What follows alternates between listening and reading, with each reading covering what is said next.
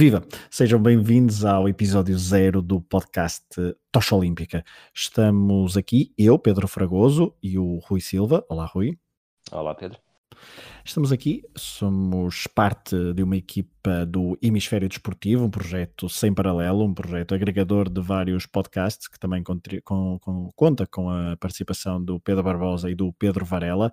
Uh, o Tocha Olímpica é o podcast dedicado em exclusivo aos Jogos Olímpicos e que nos vai acompanhar nos próximos meses até às Olimpíadas de Tóquio em 2020.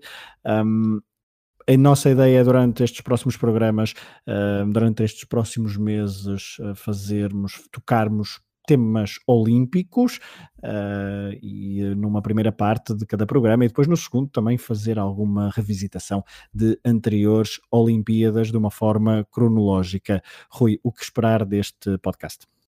Eu acho que, acima de tudo, um, qualquer coisa que envolva os Jogos Olímpicos é sempre uma, uma paixão pela história e pelas grandes histórias eu acho que o, que o vamos recordar, vamos recordar algumas coisas que, que nos lembramos de ter vivido, mas, mas sobretudo de começar logo em 1896, uh, eh, muitos insólitos, muitas aventuras recambolescas que eventualmente até já podemos ter, ter tropeçado nelas no passado, mas acho que nos vai saber bastante bem, bastante bem ouvir e, e perceber também como é, que o, como é que os jogos foram evoluindo ao longo, ao longo dos tempos.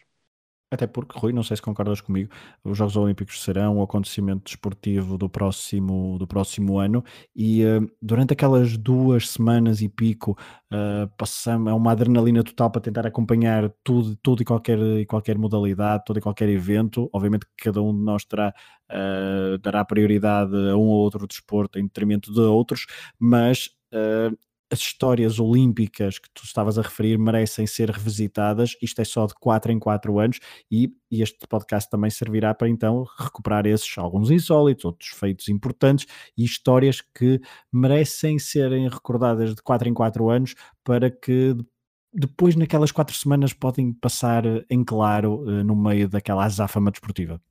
Sim, é isso mesmo. E acima de tudo nós vamos, vamos dar talvez o mérito que os Jogos Olímpicos merecem. Uh, estamos a começar isto em agosto. Uh, na verdade, começámos a pensar nisto ainda antes e estamos a preparar para que seja, para que seja em, em crescendo. Não só a falar de grandes histórias, falar da cronologia, mas também, desde logo, abrir o véu do que é que os Jogos Olímpicos de Tóquio podem ser, as novas modalidades, eventualmente modalidades que desapareceram, e se tudo correr bem, ter, ter atletas e ex-atletas a contar as suas experiências e os seus planos para o futuro. Exatamente. E se tudo correr bem e se vocês gostarem deste nosso trabalho, uh, daqui a menos de um ano, durante o acompanhamento dos Jogos Olímpicos, não sei que, que, que projeto é que esta tocha olímpica uh, ganhará para acompanhar então as Olimpíadas de 2020, Jogos Olímpicos. Este é um podcast então, uh, tocha olímpica. Rui, queres acrescentar mais alguma coisa? Acho que está tudo dito por agora. Estou ansioso para começar.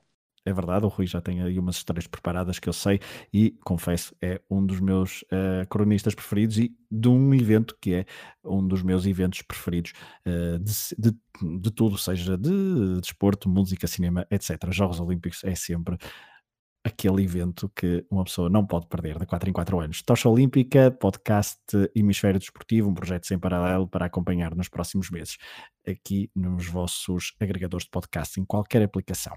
Um abraço e até à próxima.